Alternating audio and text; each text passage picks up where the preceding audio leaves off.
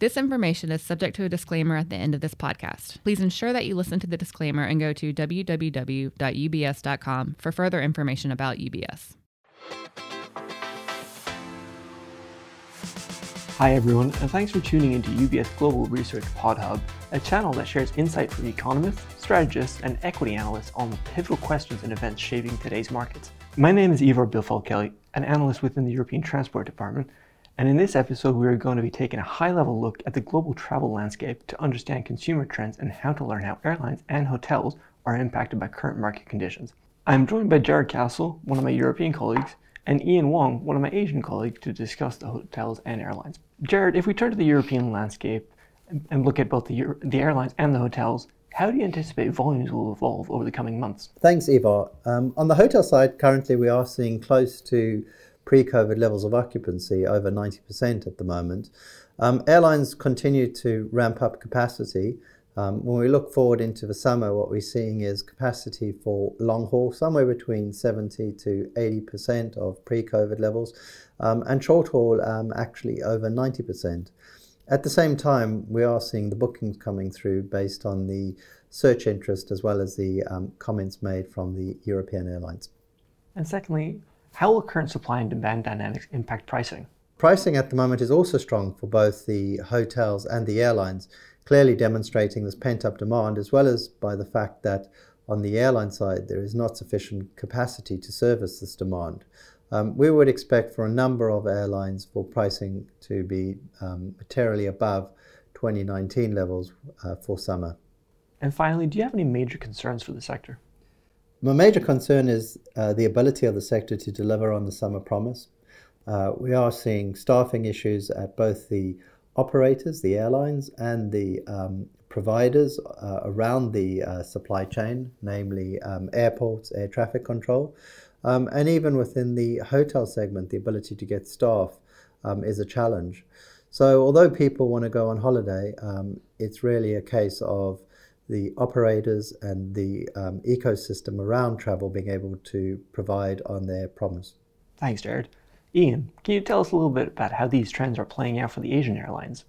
Overall, in APAC, aviation travel continues to lag behind Europe and North America, largely led by Greater China COVID 19 policies. International air connectivity by May 2022 had recovered to about 62% globally, but for traveling between countries within Asia Pacific, it's still only 22% of its 2019 levels. ASEAN and Australasia, however, are the notable exceptions.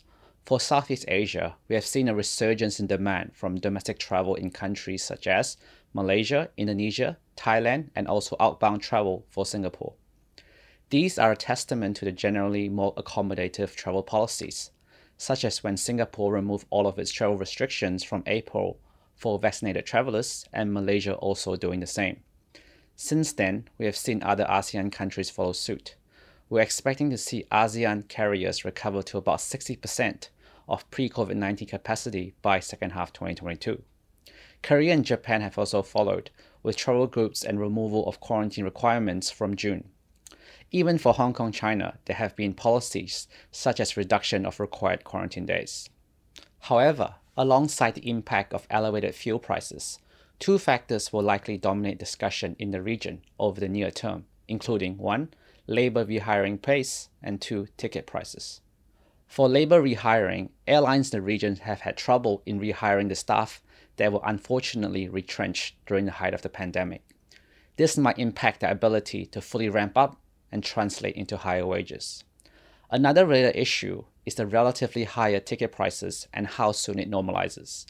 We have seen ticket prices and yields for airlines continue to be high, sometimes at multiples of 2019 levels, largely due to supply inadequacy.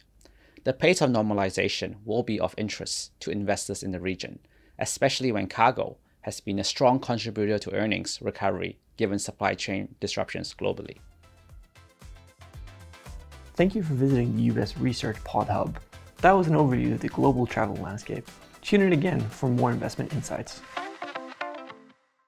This content has been prepared by UBS AG, its subsidiaries and or affiliates, and is purely informational in nature. It is not investment research and does not contain an investment recommendation nor investment or professional advice. It is not an offer or solicitation to engage in any investment activity, and you should seek your own financial, tax, and legal advice before engaging in any such activity. UBS has no responsibility to you in relation to this content and has no regard to your personal circumstances or investment objectives, and receiving it does not imply any form of client relationship with UBS for any legal, regulatory, or tax purpose. This content is not intended for distribution into any jurisdiction where to do so would be contrary to law or regulation. UBS does not accept any liability over the content of such material or reliance upon any information contained herein. The views and opinions expressed by any guest speaker or third party are not those of UBS. Accordingly, UBS does not accept any liability over any such views and opinions expressed by such persons. This content is the valuable intellectual property of UBS, and UBS specifically prohibits the redistribution of it in whole or in part without its prior written permission. Copyright UBS 2022. The key symbol and UBS are among the registered and unregistered trademarks of UBS. All rights reserved.